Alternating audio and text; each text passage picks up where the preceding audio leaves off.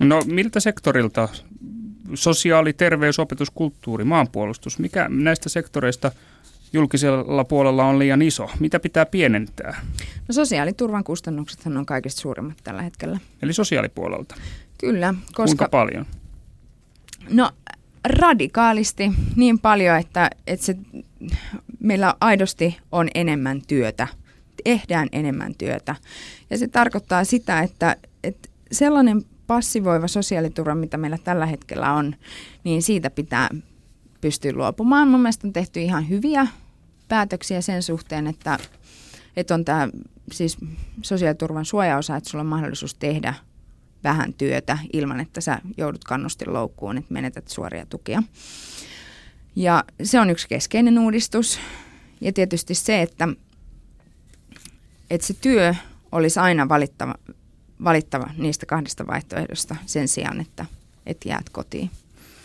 Tuota, no, Susanna Koski, kirjoitat, että köyhyyttä ei ole koskaan onnistuttu eliminoimaan vaurauden jakamisella.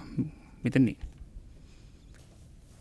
Se oikeastaan liittyy tähän, mitä mä aikaisemmin sanoin, että se hyvinvointi, jota me kaikki tuotamme täällä, se tulee työnteosta, se tulee riskinottamisesta – ja se liittyy siihen kakun leipomiseen. Se kakku täytyy ensin, ensin leipoa ennen kuin sitä voidaan jakaa.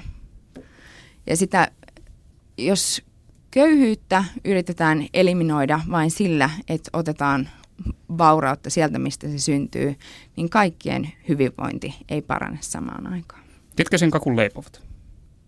No, tällä hetkellä Suomessa leipoo yrittäjät, työnantajat, työntekijät, kaikki, jotka tekee tuottavaa työtä. Minkälainen vastuu rikkailla on köyhistä? No mä oon myöskin puhunut tästä tasaverosta.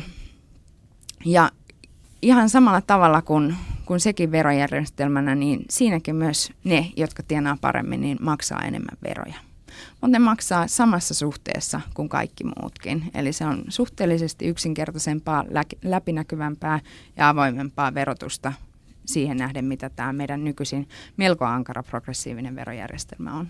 Tuota, kukaan ei käsittääkseni, en ole ainakaan huomannut vielä, luo vaurauttaan tai varallisuuttaan yksin.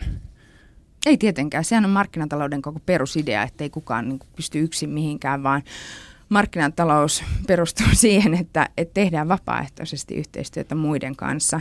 Eikä se ole, siis ei ainakaan omaan arvomaailmaan kuulu semmoinen, tai ajatusmaailmaan kuulu semmoinen, että kukaan, kukaan tässä maailmassa yksin mihinkään pystyisi.